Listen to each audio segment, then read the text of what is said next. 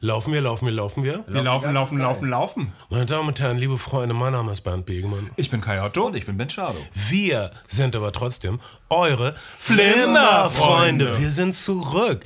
Ben war eingeschissen mit Arbeit. Das ben, klingt so eklig. aber das ist doch so. Arbeit ist scheiße und du bist eingeschissen damit. Nein, überhaupt nicht. Ich bin Ben so froh, dass Arbeit. ich arbeiten kann. Das macht mir so viel Spaß. Wenig zu schlafen und Leuten ihren Dreck hinterherzuräumen. Das ist das Schönste für mich.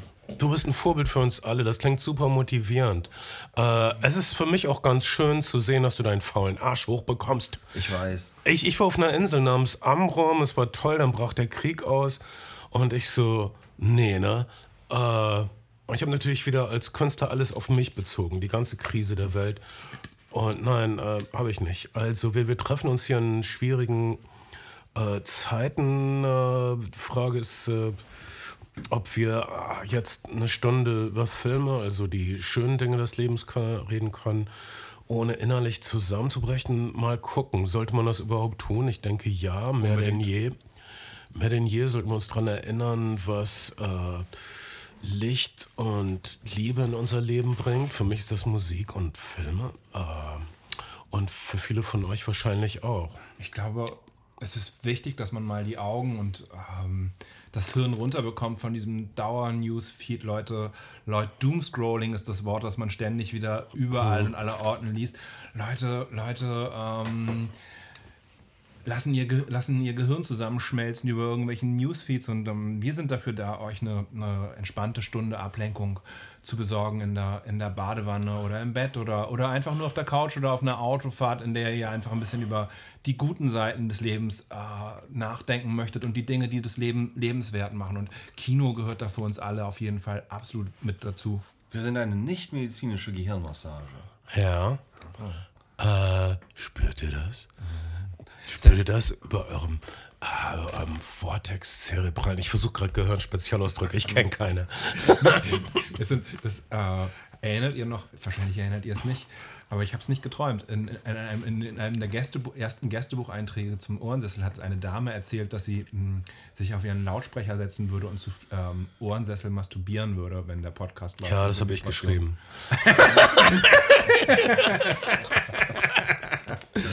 ja, so macht man das. Ich meine, Gott, werd mal erwachsen. Himmel. naja, Droge der Wahl, dank Kai, sind. Kai, erklär uns, was habe ich hier in der Hand? Ähm, du hast ein Portonilla, da glaube ich. Ich bin bei diesem Bäcker und ich sage immer, ich möchte ein Schokocroissant und dann sagt er, ähm, Gibt's nicht.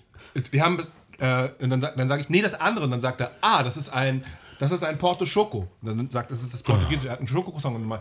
Und das ist ein. Diese ein- Portugiesen, die machen über alles, was du sagst, machen sie Porto vor und dann gehört es ihnen. Du sagst, ich hätte gerne Cola, das ist Porto-Cola.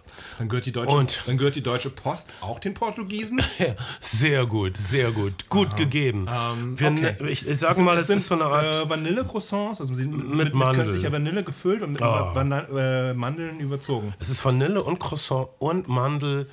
Großartig. Magst du deins nun Sehr gerne. runternehmen? Dieses für mich. Oh, das klebt aber. Es klebt. Und ich nehme es aus einer Papiertüte mit einer stilisierten Sonne und einer Mühle und einer, einem Sonnenaufgang, ja. Und einem stilisierten Ehrenbrotkranz und dem Motto Qualität und Frische. Und dafür stehen wir auch bei euren Flimmerfreunden. Ich, ich beiß rein, ich kann Ja, es nicht okay. mehr zurückhalten. Es macht gar kein richtiges Bissgeräusch. Mach kein Bischgeräusch. Und die Kann auch ein nächsten. bisschen mit der Tüte aber die ganze Zeit rumspielen. Das stimmt. Die nächsten fünf Minuten werden unsere Stimmen so klingen. Genau, was ich jetzt brauchte. Keine Magier. Mhm. Wir reden über so viele Filme. Mal gucken, wie weit wir kommen. Und zwar über die beiden. Kenneth Branagh ist gleichzeitig mit zwei Filmen im Kino. Mit Tod auf dem Nil und Belfast. Ähm, Belfast ist nominiert für einige Oscars. Das Gegenstück zu das italienische äh, Neapolese, Nepale, neapolesische, ich weiß nicht, wie das Adjektiv heißt. Das, sein Gegenstück aus Neapel von Belfast heißt äh, Die Hand Gottes Von Paul Sorrentino. und ist auch Oscar nominiert in der beste Wenn wir, den, Auslandsfilmkategorie. wenn wir den nicht schaffen heute, weil die noch nicht alle gesehen haben oder weil die Zeit knapp werden sollte, machen wir in unserem großen Oscar-Spezial, was wir, was, ich, was wir unseren Patreons gerade vollmundig angekündigt haben, ohne dass wir es abgesprochen haben. Außerdem reden wir über The Batman, weil The Batman ist im Kino. Und ich lese seit sowas wie zehn Jahren von The Batman. Praktisch seit die Trilogie mit Christian Bale ausgelaufen ist, mm, ist The Batman im Gespräch. Wir reden darüber, ob das was taugt und mm, ob das ähm, äh, geklappt hat. Mm, außerdem, Du wolltest über, über einen der teuersten Independent-Filme aller Zeiten, 140 Millionen, Roland Emmerichs Moonfall reden. Ein Film, der ihm ein Herzensprojekt gewesen ist und der von obskuren chinesischen Geldgebern und allerlei anderen äh, Pfandsammlern finanziert worden ist. deshalb fällt in dem Film auch kein schlechtes Wort gegen Chinesen. Und Spoiler Alert, vielleicht fällt der Moon, der Mond, aber ähm, es, naja, wollen, wollen Es geht um Probleme mit dem Mond und außerdem möchte ich trotzdem jetzt schon über West Side Story reden, weil ich es gerade geguckt habe und voll bin damit. Äh, vielleicht sage ich nur ein paar Worte dazu und wenn ihr noch nicht gesehen habt, äh, ich habe das nicht geklärt mit euch, reden wir nächstes Mal. Wir reden gerne nächstes Mal ausführlich drüber, aber, aber, aber tease die Leute an. Oh Mann, das ist ein ziemlich leckeres Mandel-Vanille-Schoko-Croissant. Mm. Diese Portugiesen haben es wirklich raus. Ähm, ist das rassistisch oder ist mein Eindruck falsch, dass Portugiesen ein bisschen kleiner sind als Spanier? Außer Cristiano Ronaldo? Portugal ist ja auch kleiner als Spanien. Ja, ja, daran Das liegt ist das. wie mit Tieren, die man in kleinen Käfigen hält. Die bleiben auch kleiner. Guter Punkt, das ist die ähm, Erklärung. Außerdem unter der Diktatur von Salazar gab es echt nicht so viel zu essen, jahrzehntelang. Das stimmt. Und Salazar klingt wie so ein sch- schlechter. Harry Potter-Charakter. Ja, genau. Ja, man kann über Franco, Franco sagen, was, was man will, aber ab den späten 60, äh, 60er Jahren hat er in Spanien einen äh, wirtschaftlichen Auf, Aufschwung beflügelt. Gut, vorher hat er ein paar Leute umgebracht. Hey, Er hat seine Leute aber ein bisschen besser gefüttert als Salazar. Mm, Das Interessante an der portugiesischen Nelkenrevolution fand ich immer, dass, ähm, das ist meines Wissens, unterbrecht, also korrigiert mich gerne, ähm, der einzige Militärputsch, der zu einer Demokratie geführt hat, oder? Also gab es jemals, dass, die, dass das Militär die Führung abgesetzt hat und gesagt, nein, weg mit dem alten Regime, wir machen jetzt Demokratie und hat das wirklich Demokratie gegeben? In Rumänien, hat, in jemals? Rumänien hat sich das Militär auf die Seite, relativ zügig dann auf die Seite der, der Demonstranten gegen Ceausescu gestellt. Aber es ist Okay. kein, kein klassischer Militärputsch. Ja, es ging nicht, es ging nicht direkt vom Militär aus. äh, Deshalb, deshalb würde ich sagen, Pat. Aber Äh, sch Aber- sch aber- schreibt uns gerne, wenn ihr mehr wisst über man erschaudert Zeitgeschichte. immer, wenn im Radio heißt, die Generäle haben die Macht übernommen und wollen sie nur so lange übergangsmäßig behalten, bis es faire demokratische Wahlen gibt. Ja. Guten Nacht, Kinder. Genau. okay, jetzt sind wir doch wieder in, in Ja, scheiße. düsteren Also. Gefilden. Und Oh, sind wir so kurz davor, über die Möglichkeit eines russischen Militärputsches zu reden. Lieber nicht. Hm. Lass mich kurz schnell von West Side Story berichten. Ich kau das noch kurz auf zum Mechler. Du bist so lecker. Mhm.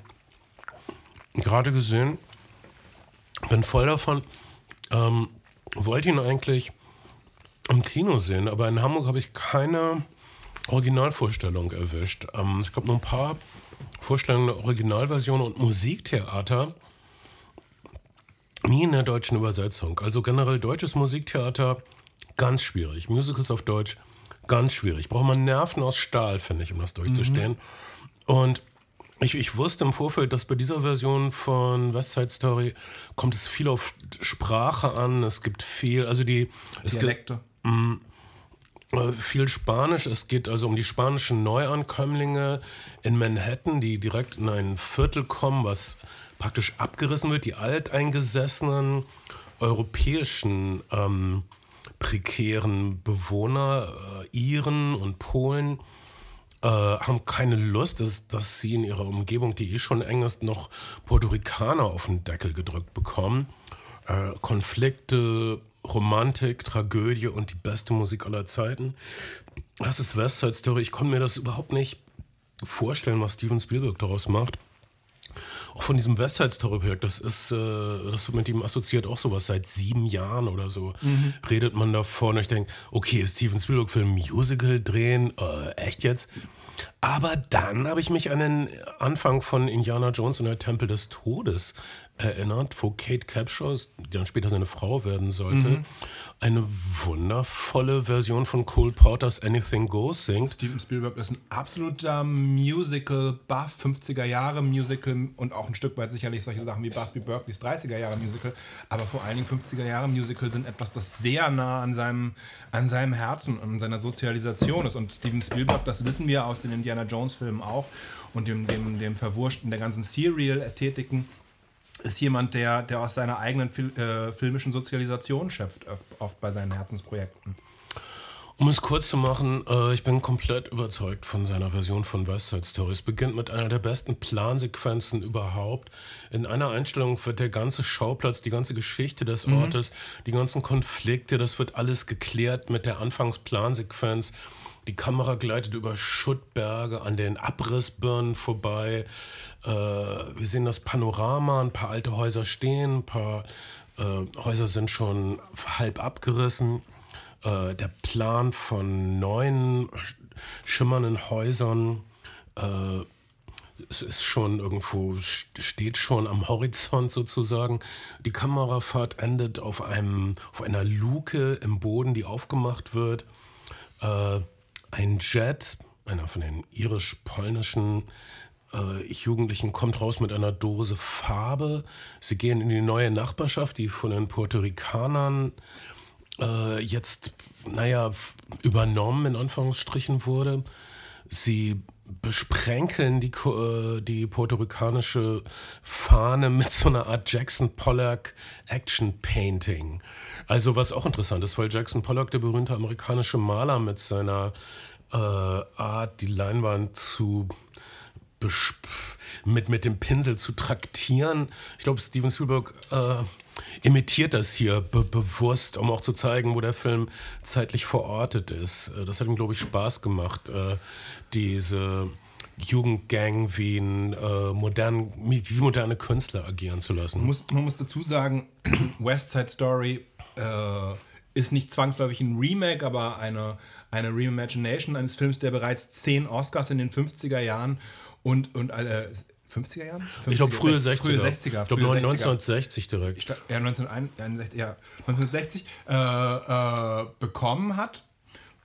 Und, Es ist als alles ein, ein, ein, es ist äh, ein äh, für die Zeit auch sehr wichtiger Klassiker gewesen ist für Leute, die eben nicht weiß sind und Repräsentation im Kino gefordert haben. Ja, der, der, der erste Oscar für eine äh, Port, ähm, Lateinamerikanerin, Rita Moreno, die im Original die Anita gespielt hat, die beste Freundin der Heldin Maria. Rita Moreno kommt jetzt wieder und sie darf das wundervolle Lied Somewhere singen. Äh, generell die Musik von West Side Story, das sind die besten Songs überhaupt. Die, äh, wer diese Lieder nicht mag, muss den Film nicht sehen und muss eigentlich auf diesen Podcast nicht hören. Ich weiß nicht. Aber die West Side Story Musik ist wirklich fantastisch und äh, klang nie besser. Neu arrangiert von Thomas Newman. Äh, die Schauspieler singen selbst, also im Original Nat- Natalie Wood bei der 60er Jahre West Side Story wurde synchronisiert von einer Sängerin namens Marnie Nixon, die übrigens auch Audrey Hepburn synchronisiert hat in My Fair Lady. Also Lass als, und also die Schauspieler singen selbst und äh, der, mein, mein größtes Problem, also es ist eine Romeo und Julia Geschichte für Leute, die es nicht wissen. Also das, diese verfeindeten, verfeindeten Gangs, verfeindete Ethnografien und es geht um Liebe zwischen über die Gräben hinweg. Lass uns, lass uns, lass uns, äh, lass uns profund und ausführlich in unserer nächsten Folge drüber sprechen, einfach weil wir so viel drauf haben. Übrigens, ein letzter Gedanke noch, ähm, interessant zu West Side Story auch, Guillermo del Toro, der äh, hat einen, einen, einen, einen, einen Leitartikel geschrieben, in dem er Leute auffordert, West Side Story zu sehen und es als pures kinetisches Meisterwerk feiert. Und das ist ein bisschen, bisschen heiter, weil äh, zuvor Martin Scorsese über den letzten Guillermo del Toro-Film einen Artikel in der Los Angeles Times geschrieben hat. Es scheint also so, als würden äh, A-Listen-Regisseure sich aktuell gegenseitig Pep-Talk-Artikel für den, für den aktiven Kinobesuch schreiben. Das finde ich, find ich ein ganz interessantes Phänomen auf jeden Fall der Zeit. Es ist aber so, dass das populäre, die letzten populären Regisseure mit künstlerischen Ansprüchen sich gegenseitig ähm, anfeuern. Ähm, es ist eigentlich ganz charmant. Ja. Ähm, es, ist auch, es ist auch ein bisschen ein gegenseitiges Schulterklopfen. Also man hat, bekommt auch das Gefühl, das englische Wort dafür ist, glaube ich, Circle Jerk. Ich weiß nicht, gibt es eine gute, gibt's eine gute Kreiswichsen, Ja. ähm, Schulterklopfen? Kann man schon sagen. Kreiswichsen, ist das, ist das ein geflügelter Ausdruck in Deutschland? West Side Story wurde kein großer Hit, Nightmare Alley ist kein großer Hit.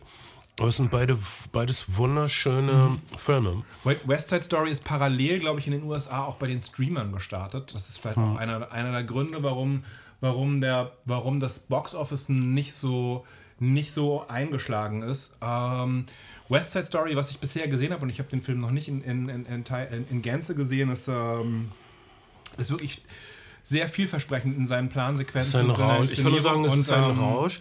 Guckt es an, es ist gerade auf Disney Guckt es Plus. an, guckt das ähm, 61er Original auch gerne. Ja. Und, Also ich ähm, kann nur sagen, es ist ein Rausch, es ist ein Fest, brillante junge Darsteller, die sich den Arsch abtanzen und die sich äh, das Herz aus der Brust hinaussingen. Äh, komplette Empfehlung, wenn wir reden nächstes Mal richtig drüber. Okay. Wir haben jetzt schon eine Viertelstunde drüber geredet. Nein, ich habe monologisiert, das ist echt ein Unterschied. ähm, Kenneth Branaghs Tod auf dem Nil.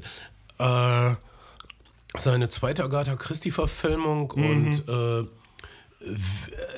wieder im Grunde, wieso immer nur diese Agatha Christie-Bücher? Wieso? Alle Tod, Mord im Orient Express scheint die beliebteste Geschichte zu sein und Tod auf dem Nil scheint die zweitbeliebteste Geschichte Naja, zu vor sein. allen, Dingen, vor allen Dingen, vor allen Dingen, also es gibt, es sind nicht die besten Agatha Christie Bücher. Es gibt ja relativ viele Leseempfehlungen, wo mit Agatha Christie starten. Ähm, Bücher und die ähm, allermeiste Empfehlung oder die meist ausgesprochene Empfehlung ist der Roman, der im ersten zu, im, im Deutschen zuerst fatalerweise Zehn kleine Negerlein hieß.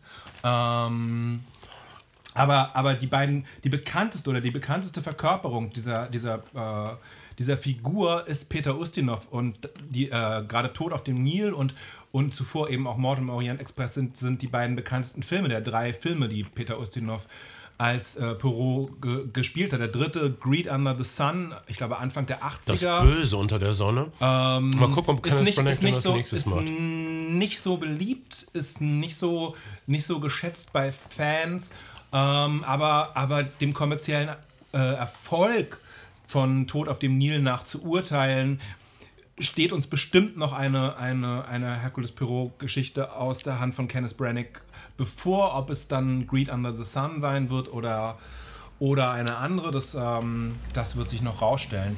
Aber jetzt haben wir erstmal nach langem Warten, der Film ist Ende 2019 abgedreht gewesen, ähm, Death on the Nile überall in, oder Tod auf dem Nil in den, in den deutschen Kinos und er ist, er ist jetzt schon seit dem, ich glaube, 11. Februar in den Kinos, aber er ist noch in vielen Multiplex-Häusern, in vielen Programmkinos läuft er noch, weil er, weil er, weil diese Whodunit-Geschichten relativ gut laufen weiterhin. Und weil Leute sich jetzt gerne in etwas Vertrautes begeben. Und niemand weiß das, glaube ich, kann das gerade besser bedienen als dieser Kenneth Branagh-Film. Äh, er, er schafft hier so eine Art Bilderbuchwelt zum Eintauchen. Ein, ein lebendiges Bilderbuch. Alles ist hell, alles ist golden, es ist kein realistisches Ägypten. Es, ähm, es ist so, als ob er alle Möglichkeiten der Filmtechnik aufbringt, um die Wirklichkeit zu vertreiben und uns in eine imag imaginierte 30er Jahre in einer, auf einen imaginierten Nil bringt mit imaginierten Problemen und Menschen, die es so wahrscheinlich nicht gibt. Äh, ich finde, das fühlt sich wundervoll an. Das fühlt sich wie all die Filme an, die ich als kleiner Junge gesehen habe an verregneten Sonntagnachmittagen. Okay. Ähm, das, das kann, man, kann man so sehen. Man muss sagen, er hat es auch auf äh, IMAX 65 mm gedreht, um eine große Epik herzustellen. Mm, am Mord im Orient Express hat mich seinerzeit sehr gestört, abgesehen von der sehr drögen und öden Erzählung, dass die CGI wirklich aussah, als hätte es eine Programmierer-Crew vom Nintendo 64 irgendwie hingeschissen. und das 3D so semi war. Da, damals ist 3D ein Ding gewesen, so lange liegt es schon zurück. Das hat mich wirklich sehr, sehr gestört. Was mich äh, bekommen hat, ist die Gemütlichkeit, ist, die, ist das Vertraute, das, was du gesagt hast. Man, ähm, diese Welt, man, man erschauert, aber am Ende fällt alles an seinen Platz, weil in dieser Welt Gut und Böse klar geordnet sind und alle Rätsel gelöst werden. In einer überkomplexen Welt ist das bestimmt ganz beruhigend. Ähm, und die CGI in äh, Tod auf dem Nil sieht auch empfindlich besser aus als die CGI in Mord im Orient Express. Der Film sieht insgesamt immer noch recht artifiziell aus, aber auf eine gute das Art. Das ist Absicht. Auf, auf, auf, das ist Absicht auf eine gute Art und Weise artifiziell. Ich finde artifiziell Absicht schön und gut, aber wenn es aussieht wie artifiziell Absicht bei Mord im, äh, äh, Mord im Orient Express, verzichte ich lieber drauf. Ich habe kurz vorher auch nochmal äh, die Peter Ustinov-Verfilmung gesehen und während, während Peter Ustinovs Verfilmung sehr viel in Innenräumen spielt, wir bekommen so ein bisschen Establisher Ägypten-Flair, aber dann befinden wir uns vor allen Dingen in geschlossenen Innenräumen, bekommen wir hier die ganze Zeit ein Schiff, das komplett verglast ist quasi. Wir können ständig überall nach draußen sehen, wir bekommen die ganze Zeit Schauwerte. Wir bekommen den Nil in... Äh, super totalen, wir bekommen, wir bekommen epische Sonnenuntergänge. Epische Sonnenuntergänge. Der, der epische Film, Sonnenaufgänge. Epische Sonnenaufgänge. Äh, epische Sternenhimmel. epische, epischer, epischer Sonnen, äh, Sonnenschein und blauer Himmel über dem Nil. Alles ist, alles ist. Alles und ist vor episch. allen Dingen, das ist für mich wichtig, Gal Gadot in wunderschönen Kleidern. Das ist für dich wichtig. Ähm, das ist, ähm, ich finde, äh, also Spoiler Alert oder auch nicht Spoiler Alert, Gal Gadot ist, die, äh, ist, das, ist das erste Mordopfer.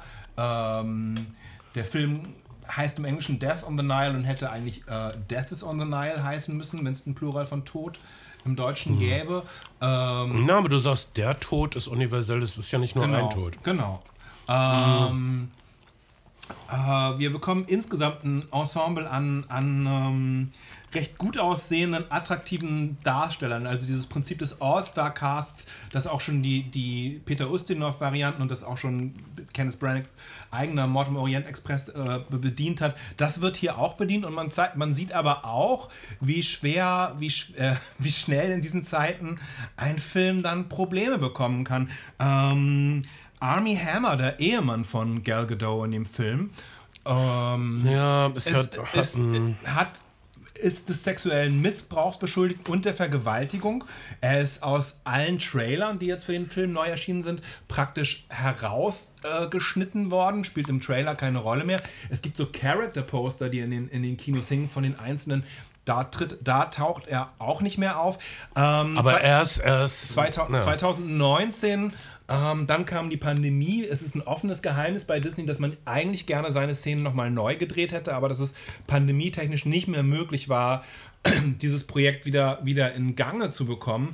Und man hat dann, man hat dann ähm, lange, lange überlegt, wie man damit umgeht, um sich final dafür zu entscheiden, ihn eben drinnen zu lassen, aber so dezent wie möglich. Russell Brand wäre die nächste Figur, schwierige Figur in meiner Perspektive. Vielleicht gibt es ja hm. Schwurbler da draußen, die das anders sehen, aber Absolut. Russell Brand Russell ist ein Brand. mäßiger Darsteller und hat jetzt einen YouTube-Kanal, dessen Videos mir ab und an empfohlen werden, der erst naja, würde ich mal sagen, kapitalismuskritisch ein bisschen daherkam, aber mittlerweile in eine beinharte Ken Jebsen, leck mein Arschloch, Verschwörungs, Verschwörungstheoretiker, Schwurbler-Ecke abgedriftet ist. Er ist und wirklich dran. krudeste, krudeste Theorien davon gibt. Vielleicht, vielleicht. Aber er ist ja nur ein Schauspieler und man erkennt ihn ja kaum. Er hat eine Brille, er ist ein Arzt mit äh, Aktionshemmung. Also kann ich drüber wechseln, aber auch die, ähm, klar, die jüngere schwarze Darstellerin ist auch eine Impfgegnerin. Das war die kleine Schwester von Black Panther, mhm. die im Black Panther-Universum für Wissenschaft steht äh, zweifelt die Wirksamkeit der Impfung an, zweifelt an, das, dass es überhaupt eine Epidemie gibt. Hat, hat das, er hat jetzt ein Problem, weil, ähm, weil sie in einem, in, in, einem neuen, in einem neuen Black Panther Marvel-Film mitspielt. Der Film ist in London angefangen worden zu drehen, hat dann Drehschluss bekommen äh, wegen der Pandemie.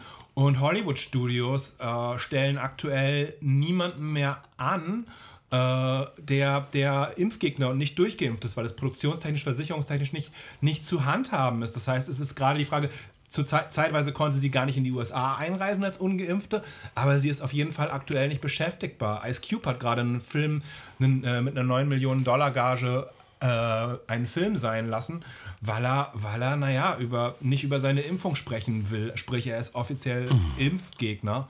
Und ähm, das ist oh. in Hollywood ein Problem. Wahrscheinlich, wahrscheinlich äh, wird es das auch noch eine Weile bleiben. Und gerade bei so Marvel-Produktionen, wo es um Hunderte von Millionen Dollar gibt, äh, geht, ist, ist die Frage, wie man, wie man damit umgeht. Hm, die sind drin, ist mir persönlich egal.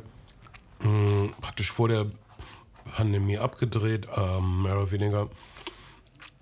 Hm, man könnte vielleicht sagen, das einzige Problem ist Kenneth Brenner selbst und seine Gefallsucht. Er will unbedingt sympathisch rüberkommen.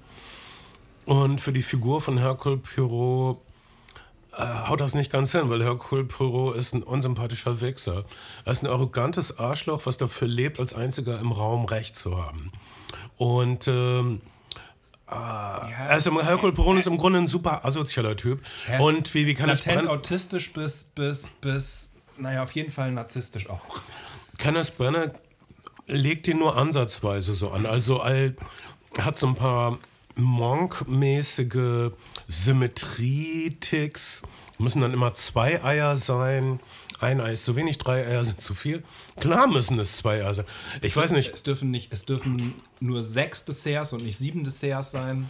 Er drückt sich ein bisschen davor, die Kälte äh, von Hercule Poirot rüberzubringen. Also es ist eine eigentlich ist es eine Umschreib, ja. also eine, eine ganz, es ist keine Neudeutung, es ist eine, äh, er schreibt den Charakter völlig neu. Michael, also ich völlig, völlig gelöst von Agatha Christie. Michael Green hat, den, hat, äh, hat ihm eine Art Origin Story oder hat eine Art Origin Story für, den, für seinen Schnurrbart quasi äh, kreiert, indem wir ihn nämlich im Grabenkrieg des Ersten Weltkriegs an der, an der Westfront sehen. Äh, als Teil, Teil der französisch, äh, der belgischen Armee. Ziemlich gelungene Sequenz, Ziem, muss ich sagen. Ziemlich gelungene Sequenz und äh, sehen wir zum einen schwere Narben davon trägt, die er jetzt mit einem Schnurrbart überdeckt und zum anderen ähm, die Liebe seines Lebens dann verliert. Was, eine was ihn wieder menschlicher und nachvollziehbarer und netter macht. Also, ein Filmemacher mit Eiern hat der Hercule Poirot als das Monster gezeigt, was er oft ist in Agatha Christie's Roman. Aber das ist für mich kein wirklicher Einwand. Äh, die äh, Nettigkeit, die reizende Entferntheit von Branagh Poirot trägt dazu bei, dass der Film einfach äh, wirklich der Sonntagnachmittagsfilm überhaupt ist. Äh, die gesamte Hardboiled- und Krimi-Autoren-Schule hat oft mit Verachtung auf dieses Whodunit-Genre, auf Agatha Christie, auf Arthur Conan Doyle hinabgeblickt, weil es eben so entrückt ist von, von sozialen Realitäten und dem, was das Wesen von Verbrechen ausmacht und hochartifiziell daherkommt. Aber, aber ähm, trotzdem war Agatha Christie die erfolgreichste Autorin Absolut. des 20. Jahrhunderts. Niemand hat im 20. Jahrhundert mehr Bücher verkauft als Agatha Christie. Und äh, natürlich war dann Dashiell Hammett eifersüchtig und hat sowas gesagt wie, ah, fuck Agatha Christine. Ich weiß nicht, ob er das gesagt hat, aber auf jeden Fall hat er gesagt, ich habe den Mord den Menschen zurückgegeben, die Grund haben zu morden. Ja, er war ein, er, er ist dann in seinen späteren Jahren ein etwas verbitterter, sehr Stalinist gewesen. Ja, fuck. Oder das.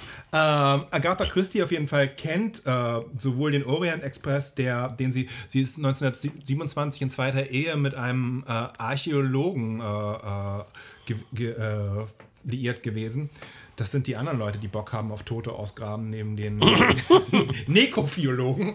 Ähm, Guter und Punkt. es ist viel, ist viel, in, ist tatsächlich viel in, vor allen Dingen im jetzigen Irak, damals äh, Mesopotamien, äh, unterwegs gewesen und hat, hat also diese ganzen Szenarien für ihre Krimis zumindest geografisch ganz gut erleben können. Sie war eine Weltreisende, eine mhm. aufregende Frau. Sie war eine der ersten Frauen, die überhaupt einen Führerschein gemacht haben mhm. in England. Sie wollte unbedingt äh, unabhängig sein. Sie hat ihren Erfolg dazu benutzt, um sich von niemandem was sagen lassen zu müssen. Sie ist eigentlich ein Vorbild für uns alle, äh, aber das nur am Rande. Also für mich tut auf dem Nil die Neuverfilmung absolute Empfehlung, wenn ihr eine helle, leicht harmlose, gemütlich altmodische Sonntagnachmittag-Unterhaltung haben wollt, mit einigen Updates, also die, der, der Cast ist ethnisch divers und so weiter.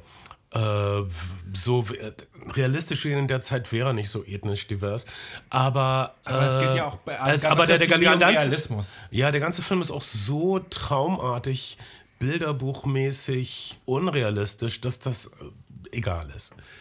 Äh, der Film dauert 134 Minuten und er fängt mit ziemlich viel Wurf an in London. Ähm, es gibt eine tolle Tanzsequenz, die Arnie, mit Arnie Hammer recht sexuell aufgeladen ist.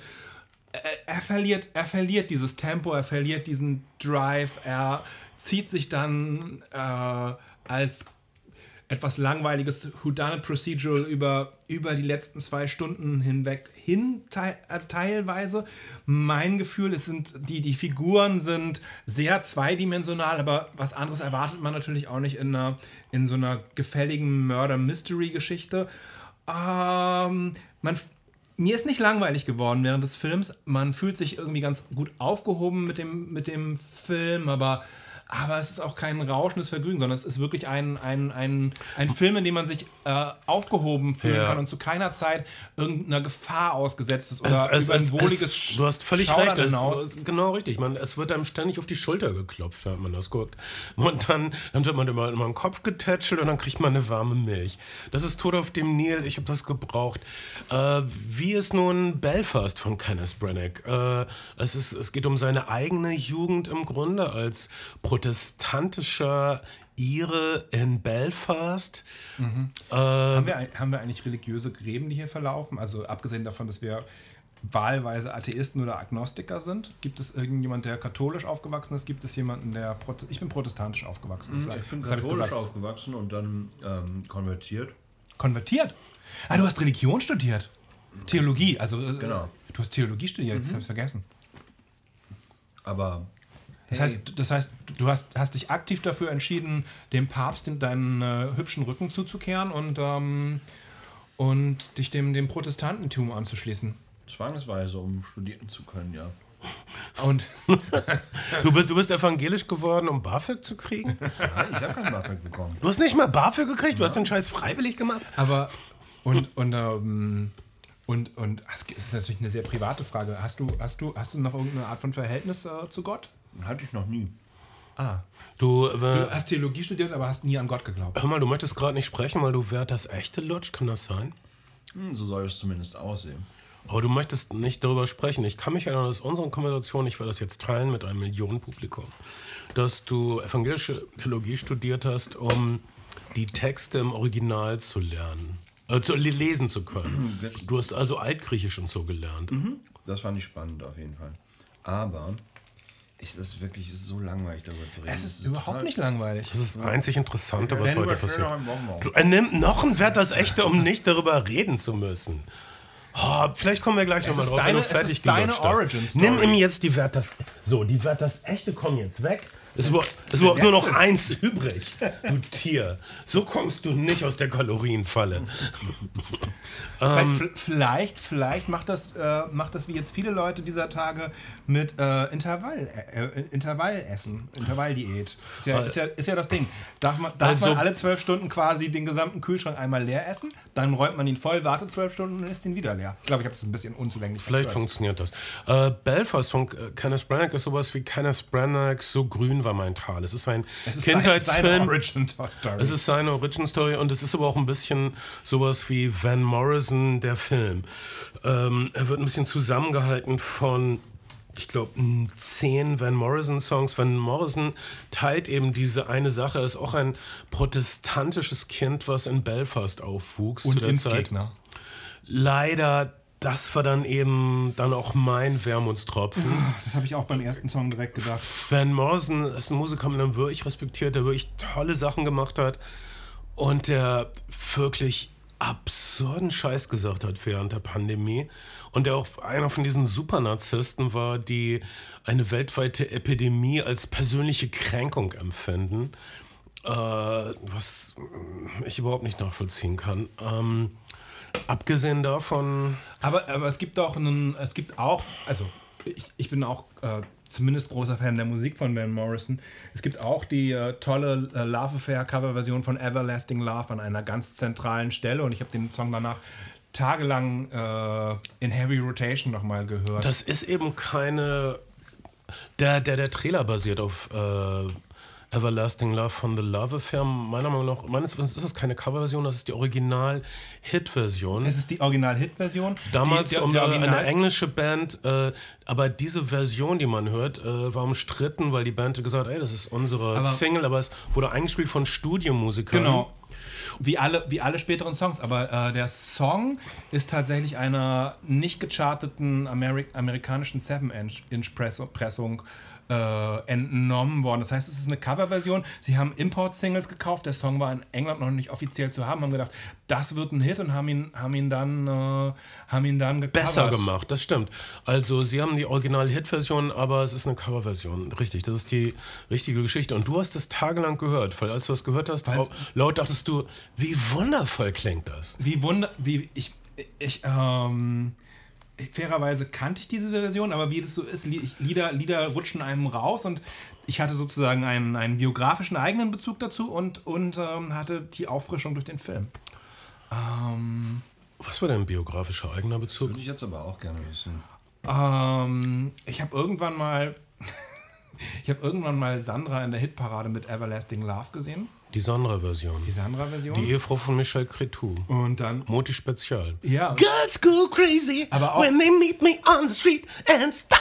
Girls go crazy. Moti Spezial, wo sind sie jetzt? Auf Ibiza im ja Privatstudio. Sa- Sandra, Sandra ist, glaube ich, auf Ibiza. Ja. Aber sie hat immer noch Fans, sie geht auf Tour. Sie ist nicht mehr mit ihrem Ehemann liiert, auf jeden Fall. Ah, sie, ist, sie, hat, sie hat genau wie ich zugenommen, aber den Fans macht es nichts aus.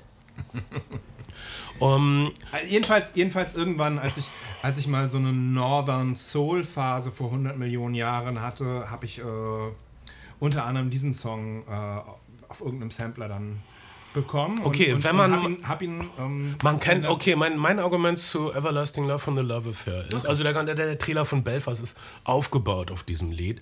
Und in der Schlüsselszene äh, scheint der, der Film, äh, das Lied ist so platziert in dem Film, dass es also alle Trauer, alle Unsicherheit, äh, alle Zukunftsängste auflöst. Äh, es ist so als, es ist in, in der Erinnerung dieses Jungen, es ist sowas wie der, der, der helle Wendepunkt, der, ähm, der Fels, an dem man sich festhalten kann, ist die äh, umwerfende, alles mitreißende romantische Vision dieses Songs.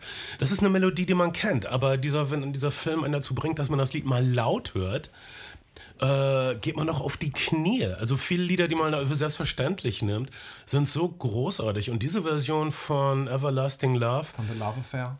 ist so fantastisch. Also, das ist, man hat so ein Gefühl, wie wenn man zum Beispiel eine Saturn-Mondraketen sieht. Man denkt, das könnten Leute heute gar nicht mehr bauen. Der Film hat.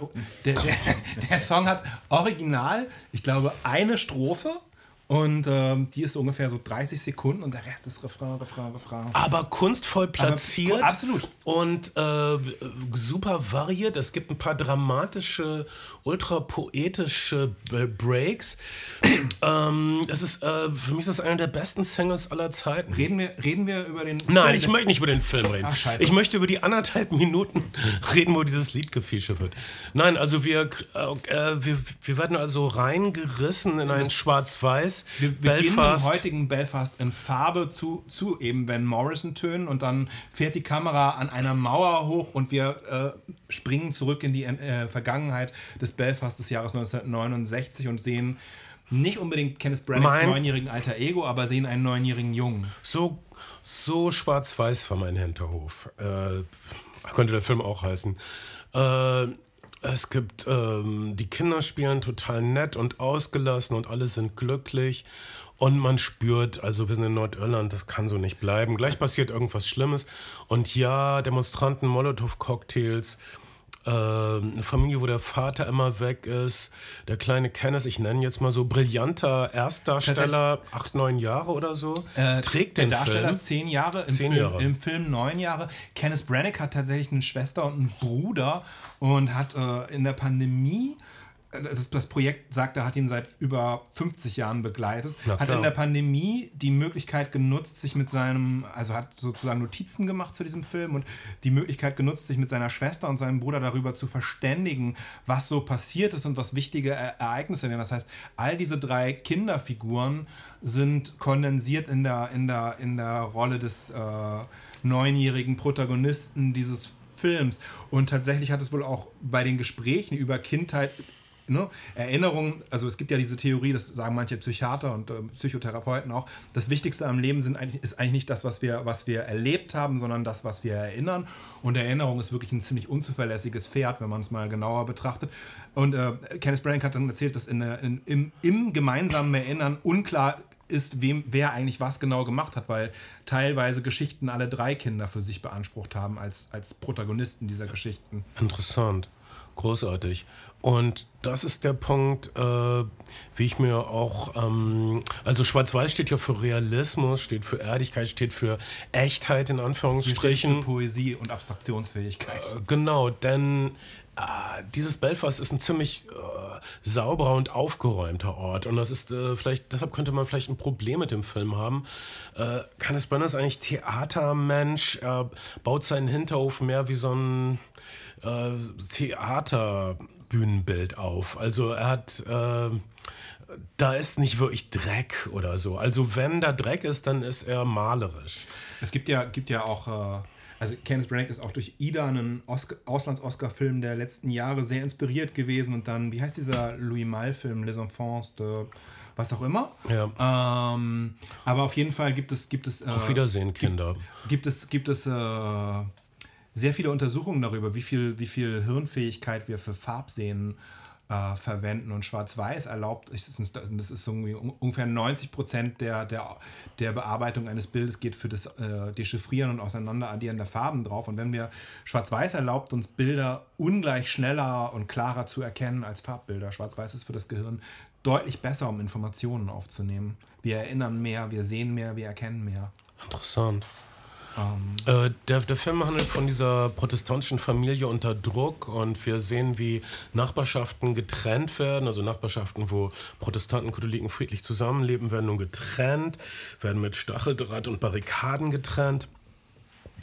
Diese Familie gerät immer unter Druck und bis am Schluss des Films die Entscheidung steht, Irland zu verlassen, was unglaublich traurig ist, aber was dann der einzige Weg ist, das ist die, die, der Erzählstrang dieses Filmes. Es ist quasi die Frage, wollen wir bei den Leuten bleiben, die wir lieben, die uns eine Gemeinschaft geben, die uns das Gefühl der, Aufgegeben, äh, der, der Aufgehobenheit schenken, oder, oder wollen, wir, wollen wir in die Fremde gehen, auf das Risiko hin, dort in einer Isolation, in einer Blase zu leben, weil wir immer die anderen, die Fremden, die ihren sein werden.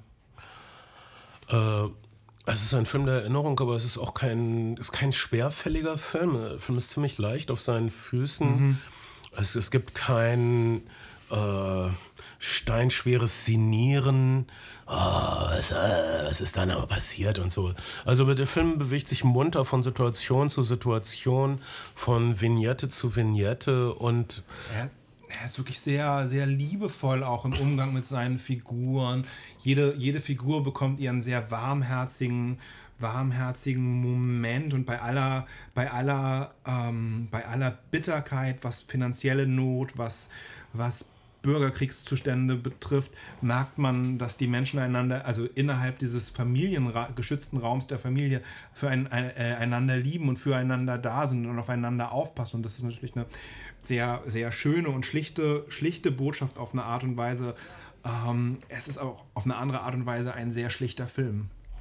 Ja, also das kann man sagen. Es ist kein Film, der super hohe Ambitionen hat und daran scheitert, sondern es ist eine Postkarte an sich selbst im Grunde, die keine Brenner sich schreibt. Ich habe den Und, äh, und das, das, das, das schafft er. Es ist ein sehenswert, es ist ein angenehmer Film. Vielleicht zu angenehm, äh, vielleicht ein bisschen zu gefällig.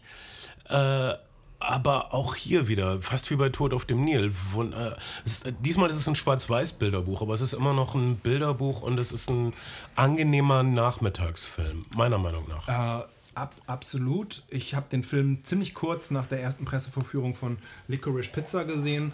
Und das ist ja auch so eine Coming-of-Age-Geschichte, bei der Paul Thomas Anderson ein Stück weit auch sein eigenes Aufwachsen im Valley thematisiert. Und wenn man die Filme in derselben Woche sieht, dann, dann kommt einem der, der Film arg konventionell, arg glatt vor. Und ist, damit tut man ihm wahrscheinlich ein bisschen Unrecht, weil es kein, kein schlechtes Stück Kino ist, aber es ist wirklich ein, ein, ein für mich ein bisschen zu glattes, gefälliges Stück Feel Good Kino. Und ich muss immer an, habt ihr die Ricky Gervais Serie Afterlife gesehen? Ja. Ricky Gervais spielt also einen ähm, verwitweten, frustrierten, suizidal angelegten Witwer. Regionalreporter, der ja. obskure Schrottgeschichten für sein Blatt äh, äh, äh, dokumentieren muss mit einem übergewichtigen Fotografen, der so eine kleine Point-and-Shoot-Kamera hat. Und ähm, eine der Geschichten ist, dass, dass sie in, ein, in, der ersten Staffel, dass sie in ein, ähm, in ein Haus gehen, wo ein Wasserfleck an der Wand ist. Und der Wasserfleck sieht aus wie jeder andere Wasserfleck, aber die Hausbesitzerin behauptet, ah, uns ist Kenneth Branagh als Wasserfleck erschienen im Flur. Ja. Und, und die Essenz ist, dass Kenneth Branaghs schaffen und sein, sein Gesicht ja auch irgendwie aussieht wie jeder, wie jeder beliebige, nicht definierbare Wasserfleck. Ähm, daran, daran musste ich denken und Afterlife ist auch keine, keine Serie, die, die, äh, die man, die man, äh, also ist eine Serie, die man ganz gut gucken kann auf jeden Fall. Ja.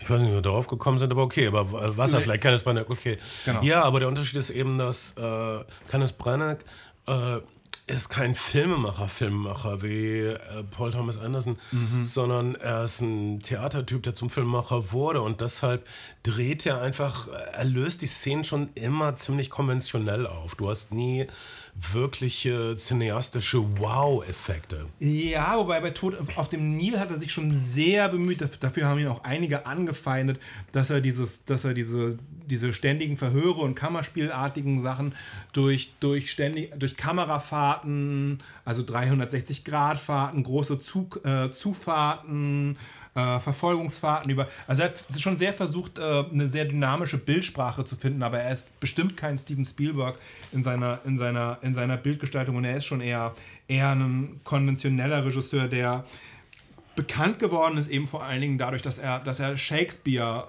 ähm, oder war es Shakes Wein? Ähm, dass er alle Shakespeare-Helden wie Kenneth Branagh hat aussehen lassen. und sie, und sie äh, und sie dem Kino zurückgegeben hat und der Popkultur auf eine Art und Weise. Das hat ihn, hat ihn in den 90er Jahren in, in Briten geadelt. In Briten, in Großbritannien. Ja, wenn du Shakespeare kannst, dann bist du fein raus bei diesen Leuten. Ähm, so sieht's aus. Äh, und tut mir leid, jetzt möchte ich noch den nächsten Coming-of-Age-Film hier so reindrücken. Den gibt es auf Netflix, er heißt Die Hand Gottes. Er ist von einem italienischen Filmemacher namens Paul Sorrentino. Danke, dass du es sagst, weil ich bin echt, war echt unsicher mit dem Vornamen. Ich habe zwei Filme vorher gesehen von Paul Sorrentino und zwar Paolo Sorrentino. Paolo Sorrentino. Ja. Il Grande Bellezza habe ich gesehen mhm. und Ewige Jugend habe ich gesehen. Mhm. Und äh, viele Leute mögen die Filme nicht und ich finde die, fand die wundervoll. Il Grande Bellezza geht es mehr. Im Grunde ist so ein Film, dass äh, Leute gehen durch die Gegend und reden. Äh, völlig sinnlos. Äh, aber, aber sie reden wundervoll. Und, und die Gegend, durch die sie gehen, ist wundervoll in Szene gesetzt. Das war das Italien dieser wo, wo gerade dieses äh, Kreuzfahrtschiff untergegangen war und gestrandet war. Äh, dieses Italien, was irgendwie ratlos mit sich selbst war und was irgendwie planlos war. Ewige Jugend ist ein Film äh, mit Harvey Keitel und Michael Caine, mein letztes Hurra, sind in so einer Der Zauberberg, Thomas Mann, ähnlichen Situation in so einem teuren Schweizer Hospital und dem Tode näher als dem Leben und sinnieren über ihre Kunst. Einer ist Komponist, der andere ist Filmemacher und über die Lieben ihres Lebens und was das alles soll. Bei jedem anderen Filmemacher wäre das ein öder, ätzender Scheiß. Paolo Sorrentino macht es leicht und interessant und lustig, visuell ansprechend, äh, mit Mitteln des magischen Realismus. Äh, auf einmal tauchen irgendwelche Gestalten auf, die da gar nicht sein dürften, aber sie passen in die Denk- und Sichtweisen unserer äh, Helden, die wir lieb gewonnen haben und man, man gewinnt die Charaktere lieb. Paolo Sorrentino ist ein Filmemacher, der seine Figuren liebt. Und das hier ist jetzt sein Erinnerungsfilm. Gott, alle machen diese Erinnerungsfilme. Licorice Pizza ist ein Erinnerungsfilm. Once Upon a Time in Hollywood, äh, Belfast und, und, und das hier ist sein der Erinnerungsfilm, wie er in einer glücklichen Familie aufgewachsen ist in Neapel. Äh, Mutter und Vater streiten sich, aber sind wirklich innig immer noch miteinander. Er hat einen älteren Bruder, der freundlich ist, aber nicht der klügste Typ ist. Er hat eine Schwester, die wahrscheinlich nett ist, aber das können wir nicht beurteilen, weil sie den ganzen Film auf dem Klo verbringt. Mhm. Ähm, und naja, und es ist ziemlich viel Stillstand in Neapel.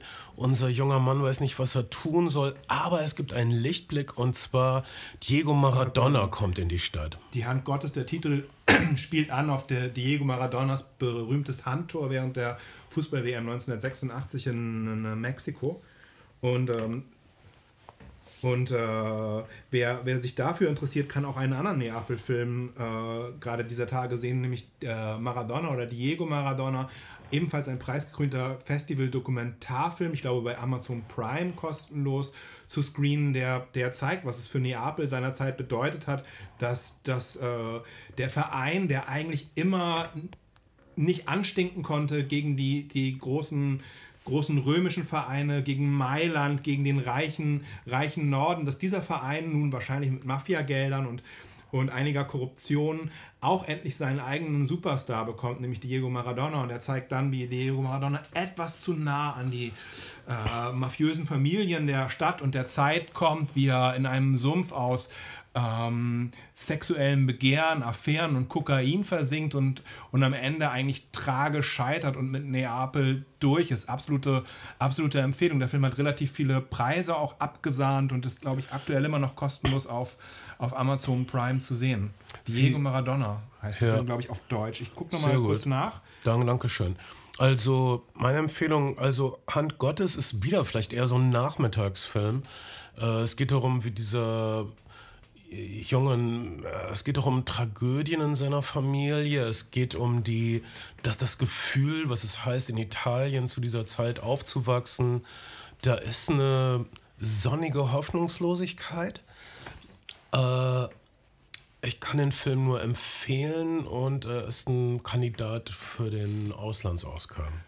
Zu Recht, wahrscheinlich. Ich habe ihn, hab ihn angefangen und dann nicht weitersehen können, weil ich, naja. Aber die, die, was die Paulus Sorrentino-Filme auszeichnet, sind alle sehr hell und sonnig. Er schaut sich dunkle Sachen an äh, und sucht aber immer das Licht und äh, zeigt uns die seltsamsten, skurrilsten, äh, eigentlich abschreckendsten Personen, aber er findet das Liebenswerte an ihnen.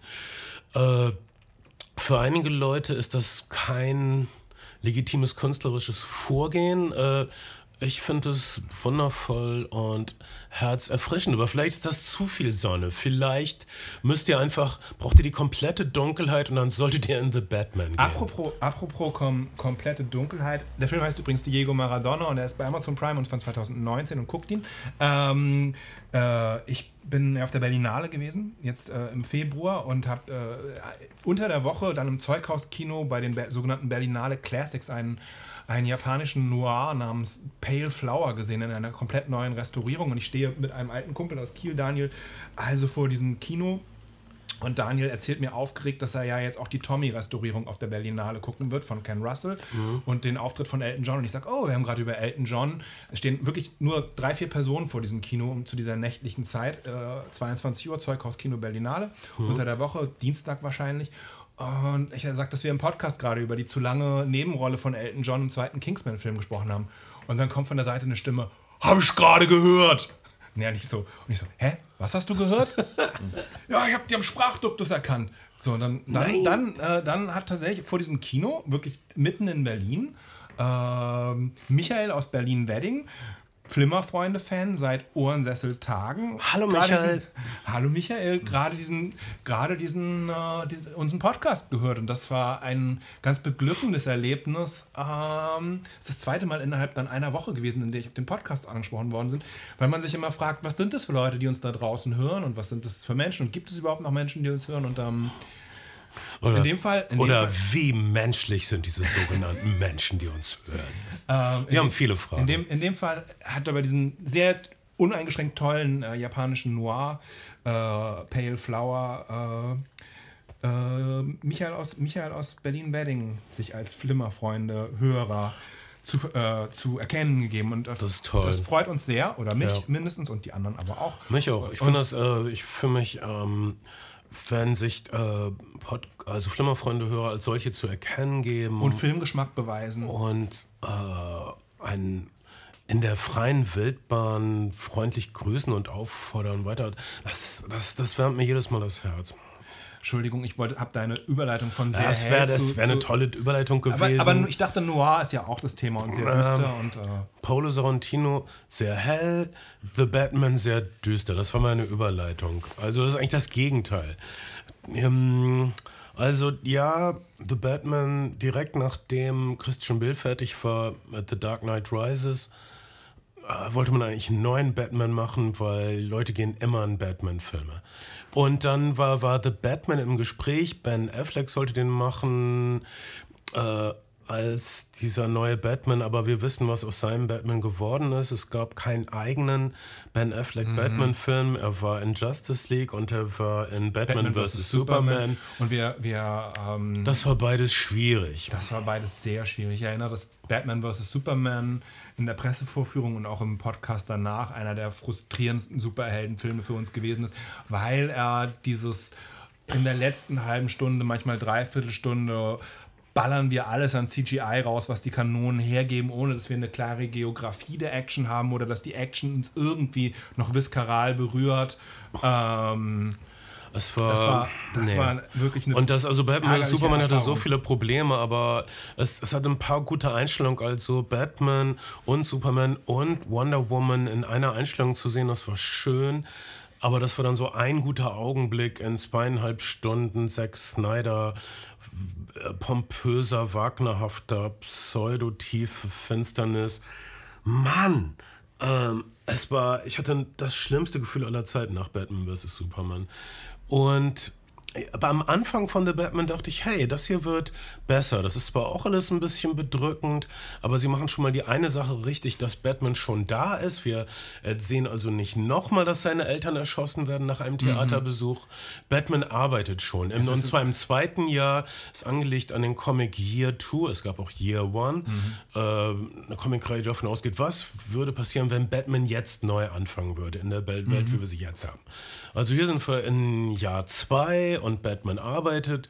Und Alfred ist diesmal Gollum, also Andrew Serkis.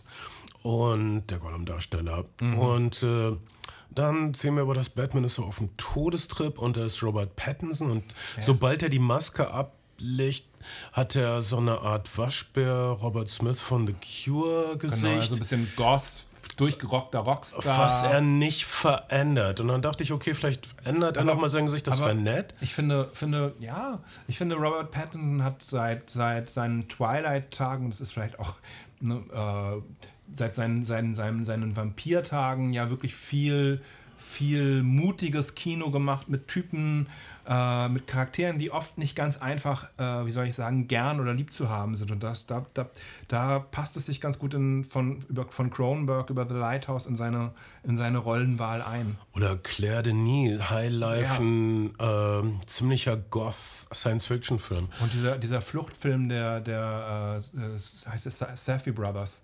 Äh, Ja. anyways, ja. Okay, äh, am, am Anfang danke ich toll. Also wir, wir hören, Robert Pattinson hat so eine Art inneren Monolog, der funktioniert. Äh, wir, wir finden also, also das ist der Monolog eine, eines äh, leise Besessenen, das ist richtig. Batman ist im Grunde ein Besessener. Und auch da der Verweis auf jeden Fall auf so eine Noir-Tradition. Dieses, dieses Voice-Over ist etwas, was in der, in der Phase des Film Noirs, also damals als Melodrama, Melodramen in die Kinos gekommenen äh, Filme, durchaus, durchaus als Stilmittel erkannt haben. Und ähm, etwas, was dann ja auch etwa in Filmen wie Blade Runner, da ist die, die große Diskussion mit Voice-Over, ohne Voice-Over heftig geführt worden, ähm, eine Rolle gespielt hat. Und hier ist es offensichtlich auch eine Referenz auf diese äh, Detektiv- und Noir-Filme der Was nicht der 40er falsch ist. Jahre. Auf jeden Fall, erste halbe Stunde dachte ich, okay, der Ton stimmt. Wir sehen Batman im Einsatz, ohne viel Worte. Er greift in der U-Bahn ein, als eine brutale Gang einen Unschuldigen verprügeln will. Äh, da, das haut alles hin. Und dann bleibt es stecken und dann bleibt es dunkel. Wir sehen die ganzen drei Stunden, diese Batman dauert, nicht einmal Tageslicht. Wir, und was das größte Problem ist dieses Films, ist, dass wir Bruce Wayne nicht wirklich agieren sehen. Und wenn Bruce Wayne, äh, also der ungeschminkte, unmaskierte Robert Pattinson sich hinausbewegt, macht er nichts. Er ist eigentlich, er ist schockstarr die ganze Zeit. Man hat das Gefühl ein bisschen, dass diese Prämisse, ähm, ein Milliardär möchte nicht philanthropisch seine, die Welt verändern, sondern indem er einzelne Verbrecher einfängt, ein bisschen, bisschen lächerlich äh, daherkommt in, in 2022, wenn jemand sagt, ich fange lieber fünf Gangster, statt mein Milliardenvermögen zu nehmen, um äh, um irgendwelche sinnvollen Einrichtungen zu bauen. Also sein, sein ganzer Grundeinsatz stimmt vielleicht an der Stelle nicht, aber, aber es stimmt, der, die, die Bruce Wayne Seite seines Charakters spielt eine deutlich geringere Rolle als in den, in den an, anderen Filmen und er ist auch insgesamt, finde ich, ein geerdeterer Batman, weniger, weniger Superheld, mehr bodenständiger Faustkampf-Vigilante, also, ähm, als es, vielleicht, als es vielleicht Christian Bale teilweise noch gewesen ist. Der Film weiß, dass das eine komische, ein komischer Anspruch ist. Oh, ich, ich, ich äh, nehme nachts Verbrecher fest. Äh, statt, wie du schon richtig sagtest, ich äh, baue hier schöne Häuser für die Armen hin.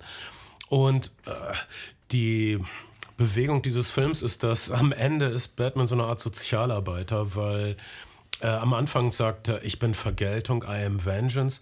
Einer der Schurken, die er verhaftet, sagt ihm genau diesen Satz, I am Vengeance. Sein- Sein eigener Satz, sein eigener Modus operandi, seine eigene Religion kommt ihm entgegen aus dem Mund eines mörderischen Schurken. Also dann denkt er, er muss was ändern und dann am Ende sehen wir, dass Batman Hand in Hand arbeitet mit den Kräften der demokratischen Zivilgesellschaft und Menschen von der Überschwemmung rettet. Und äh, irgendwie ist er auch so eine Illustration dieses Defund the Police Mottos. Also nein, lieber den Menschen helfen, statt Leute zusammenschlagen.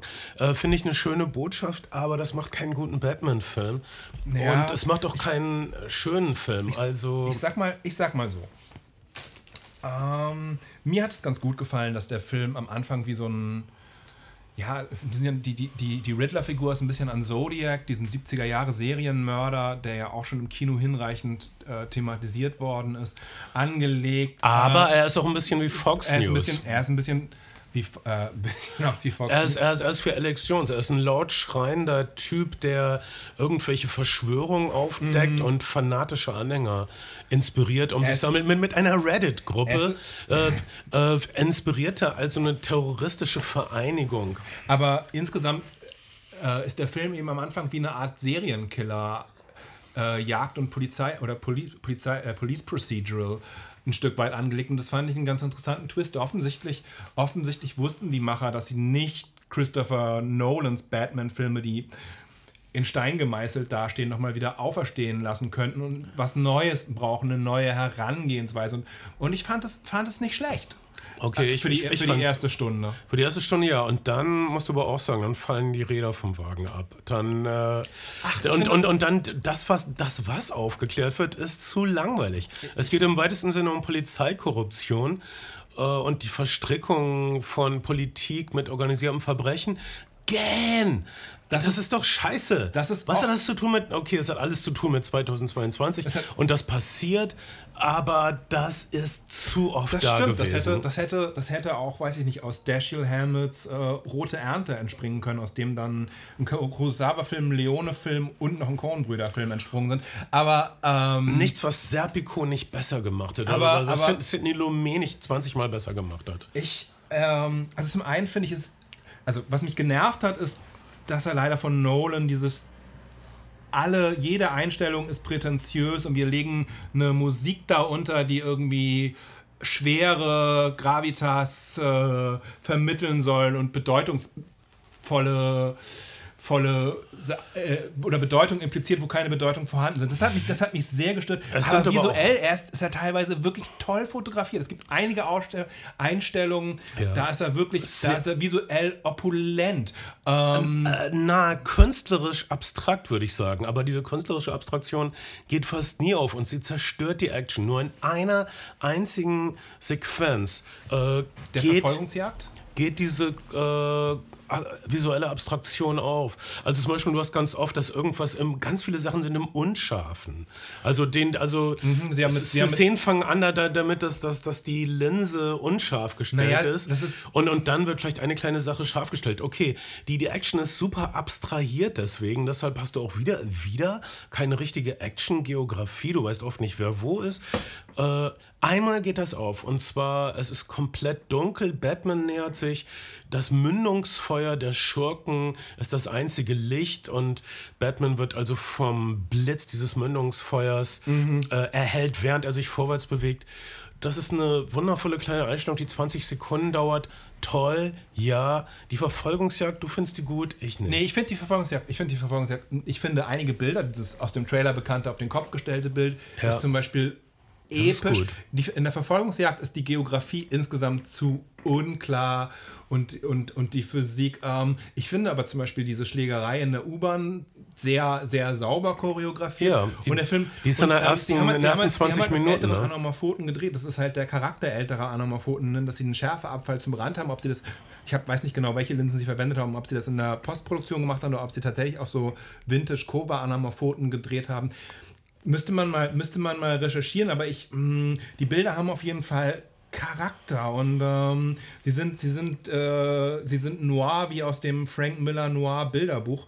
Und äh, das, mir, mir hat es visuell gut gefallen. Ich fand die drei Stunden dann nicht zu lang. Ich war froh darüber, dass am Ende nicht eine äh, Spoiler Alert, eine Dreiviertelstunden CGI-Schlacht kommt, sondern dass der Film dann nochmal probiert, so eine Art in so eine Art Ja, Katastrophenfilm-Szenario es- umzukippen. Le- Letzten 20 Minuten ist es auf einmal ein Katastrophenfilm. Das, ähm, das fand ich alles. Ähm, manchmal kann man vielleicht sagen, okay, hier haben die Leute sich ein bisschen zu bemüht äh, abgerackert von, von Christopher Nolan und dem, was vorher gewesen ist, sich abzusetzen und ein eigenes Batman-Universum zu eröffnen. Aber ich finde es als ein Einstieg, als eine, als eine Vorgeschichte in ein, in, ein, in ein neues, in eine neue Batman-Reihe, finde ich den Film gar nicht so schlecht. Was mich geärgert hat noch final vielleicht ist, dass jedes Mal der Batman einigermaßen neu erfunden wird, aber dass Catwoman, ähm, gespielt von Zoe, Zoe Kravitz, ähm, das gleiche Kostüm hat wie gefühlt seit, seit den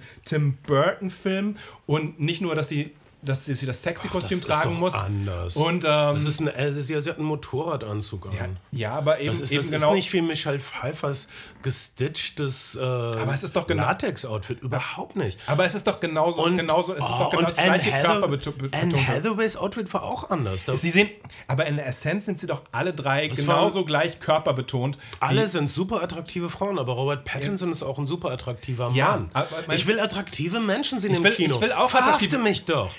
Lass mich, lass mich meinen Punkt zu Ende bringen. Also es ist in allen drei Fällen ein super körperbetontes Sexy-Kostüm, aber sie muss Wieso guckst du mich so an, wenn du das sagst?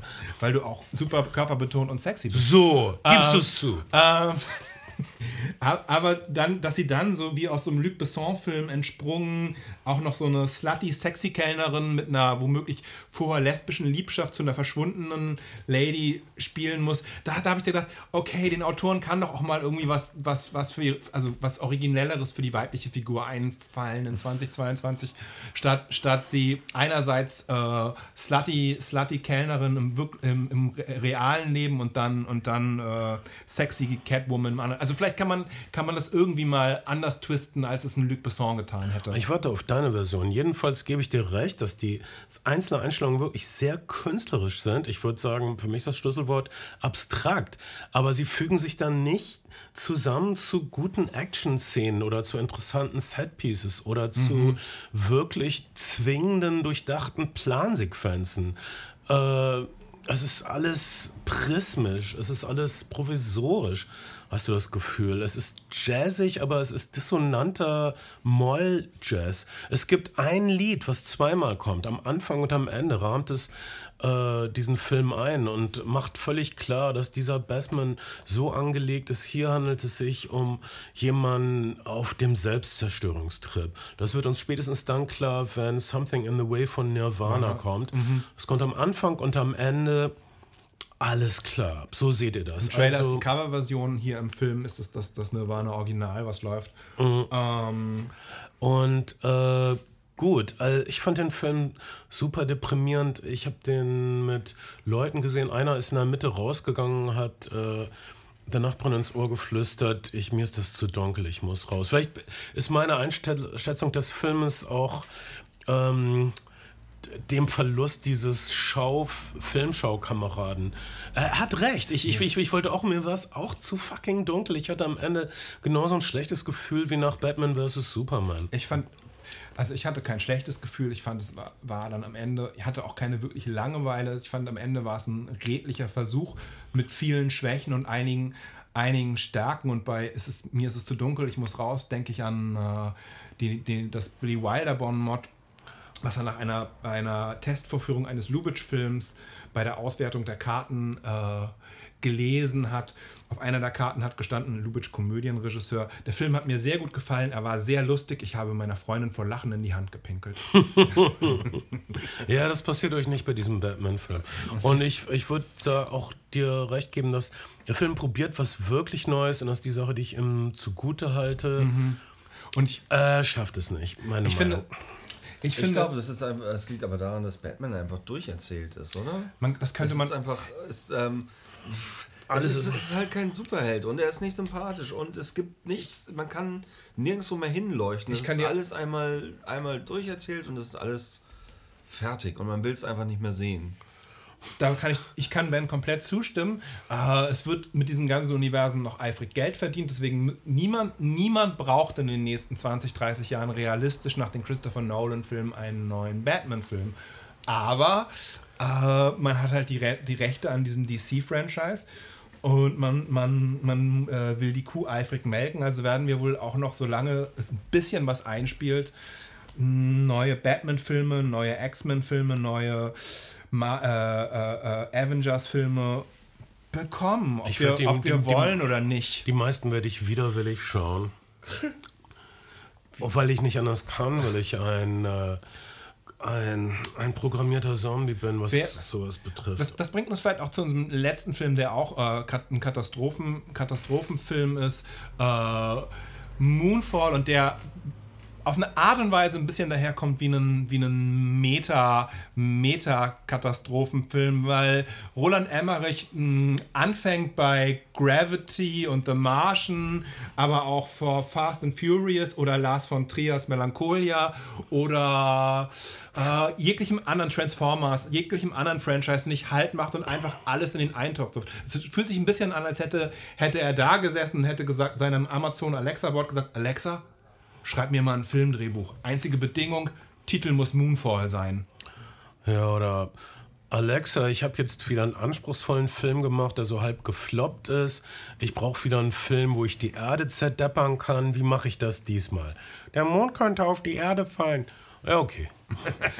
Äh, dann, ich, ich finde das toll. Also Roland Emmerich ist die beste Illustration des einen für die, einen für mich äh, Prinzips, die Regisseure machen. Also sie haben immer ihr Leidenschaftsprojekt, machen einen gewagten Film und dann machen sie wieder die Sache, die sie am besten können.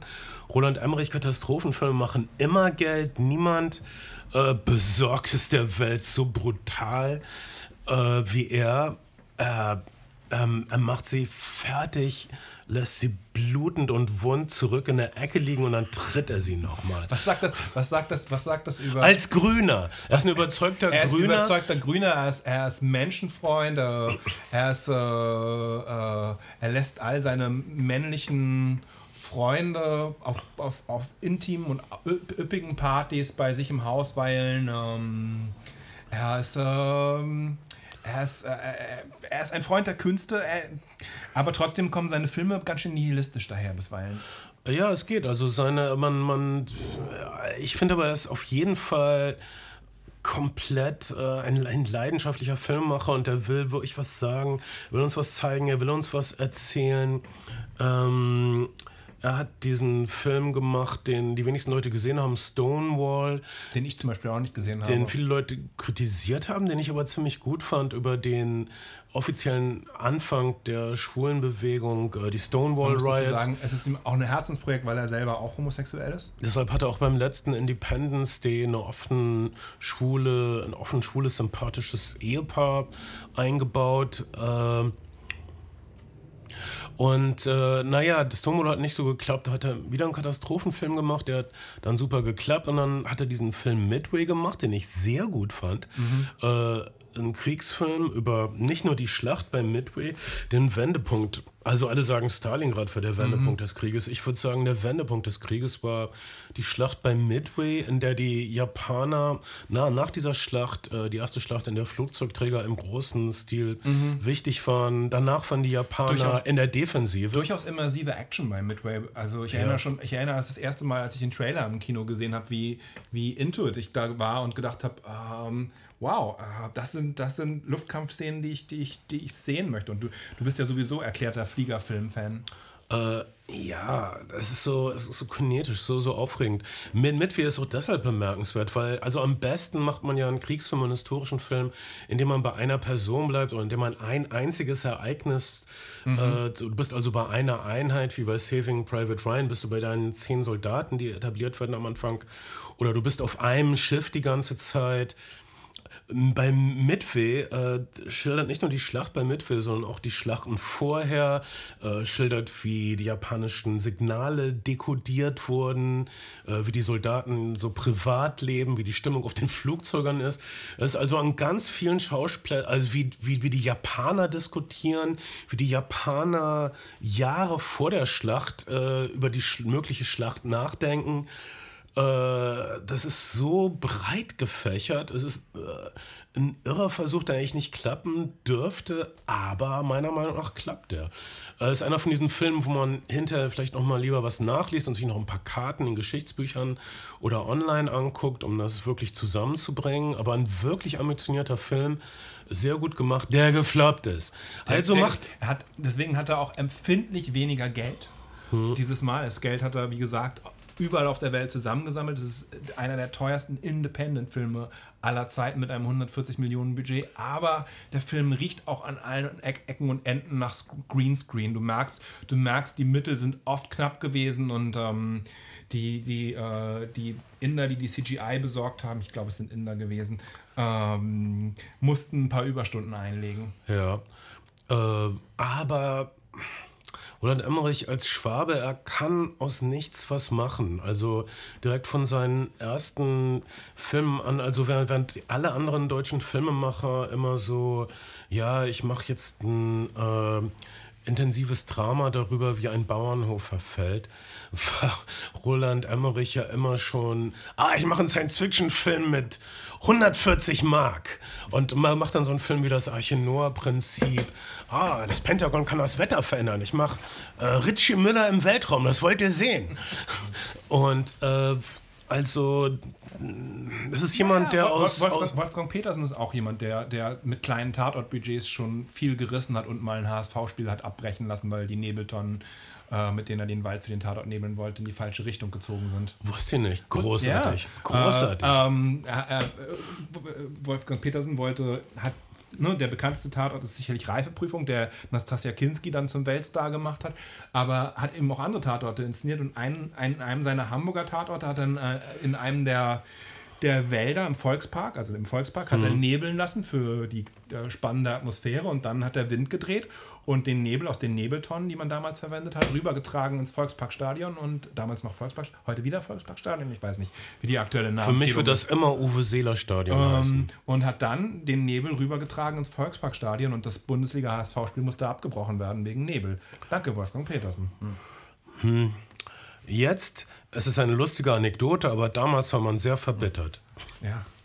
Aber so ist der Gang der Geschichte. Okay, Moonfall, äh, der Mond geht aus der Umlaufbahn und außerdem ist der Mond überhaupt nicht, der ist kein Himmelskörper, sondern eine Megastruktur. Das wird aufgedeckt. Ja. Oder Moonshies. Was ma- zwei Sachen kann man aussetzen. Erstens, der Film kommt Verschwörungstheoretikern ein bisschen entgegen. Die NASA wird als zwiespältige Organisation dargestellt, die der Öffentlichkeit wichtige Ge Geheimnisse vorenthält. Das ist, Oh Mann, das ist das nervt das mich nervt, sehr. Das nervt uns, das nervt uns wirklich. Wir haben über einige Filme in letzter Zeit gefühlt gesprochen, in denen King Kong gegen Godzilla. King Kong gegen Godzilla. Dann der, der letzte Ghostbusters-Film, falls ihr Ja. den gesehen habt, da auch äh, ein Verschwörungstheoretiker. Ähm, Vielleicht ist gebt- man auch einfach sensibilisierter für diese Ja, Zusammenhänge. aber gebt, gebt diesen Typen, die, ne, also gebt diesen Typen, die obskure Podcasts haben, außer uns, äh, nicht notwendigerweise eine Chance und glaubt ihnen nicht. Ausnahme wir. es ist ein Kompott. Es ist ein Kompott aus Birne und Apfel und Ähm, naja, ab, abgesehen davon, ähm, Patrick Wilson und Hale Berry, sympathische Darsteller, können den Film tragen, haben Probleme mit ihrem Nachwuchs, lösen sie, viele Familien auseinandergerissen, halten dann wieder zusammen. Man muss in Kraftfahrzeugen vor Erdbeben fliehen, das klappt immer in Roland Emmerich-Filmen.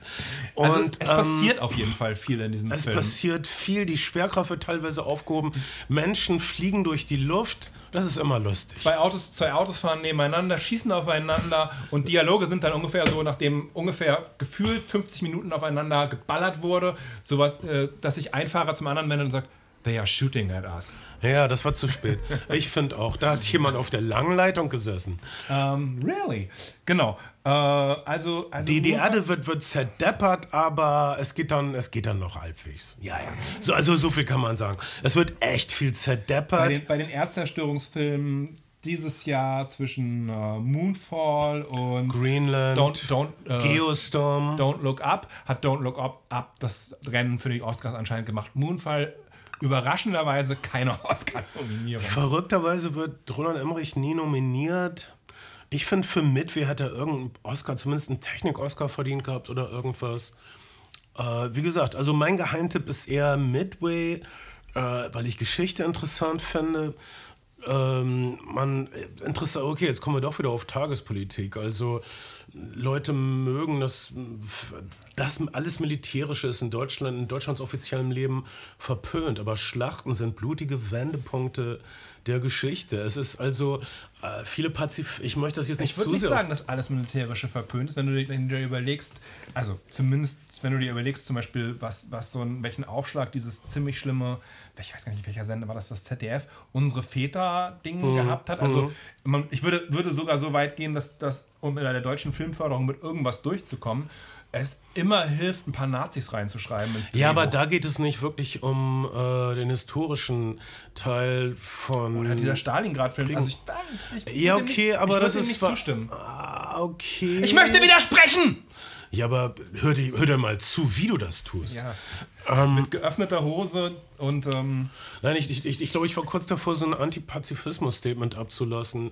Meine Einstellung zum Pazifismus kommt daher, dass ich den Brief gelesen habe, den Gandhi an, den Euro, an die europäischen Juden geschrieben hat, wo er ihnen geraten hat, sich vor den Nazis zu ergeben.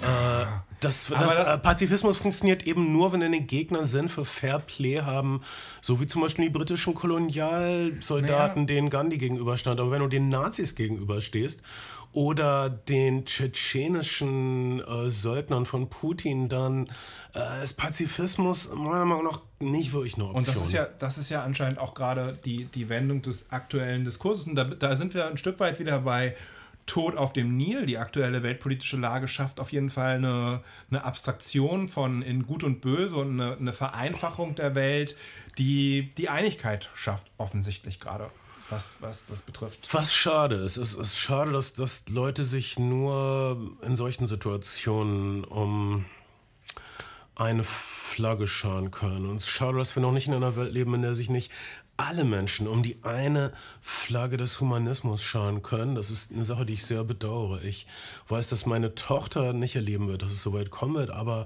gibt der Menschheit 500, 600 Jahre oder noch 27 Roland Emmerich Filme und das, wenn wir das überstanden haben, wird es okay.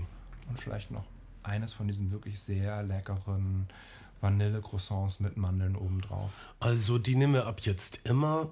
Ich freue mich sehr, das waren eine Menge Filme in einer ziemlich kurzen Menge, Zeit. Eine, eine Menge Filme und, und wir haben ein bisschen was aus der Origin-Geschichte von Ben Shardo erfahren. Das freut mich Gar nichts.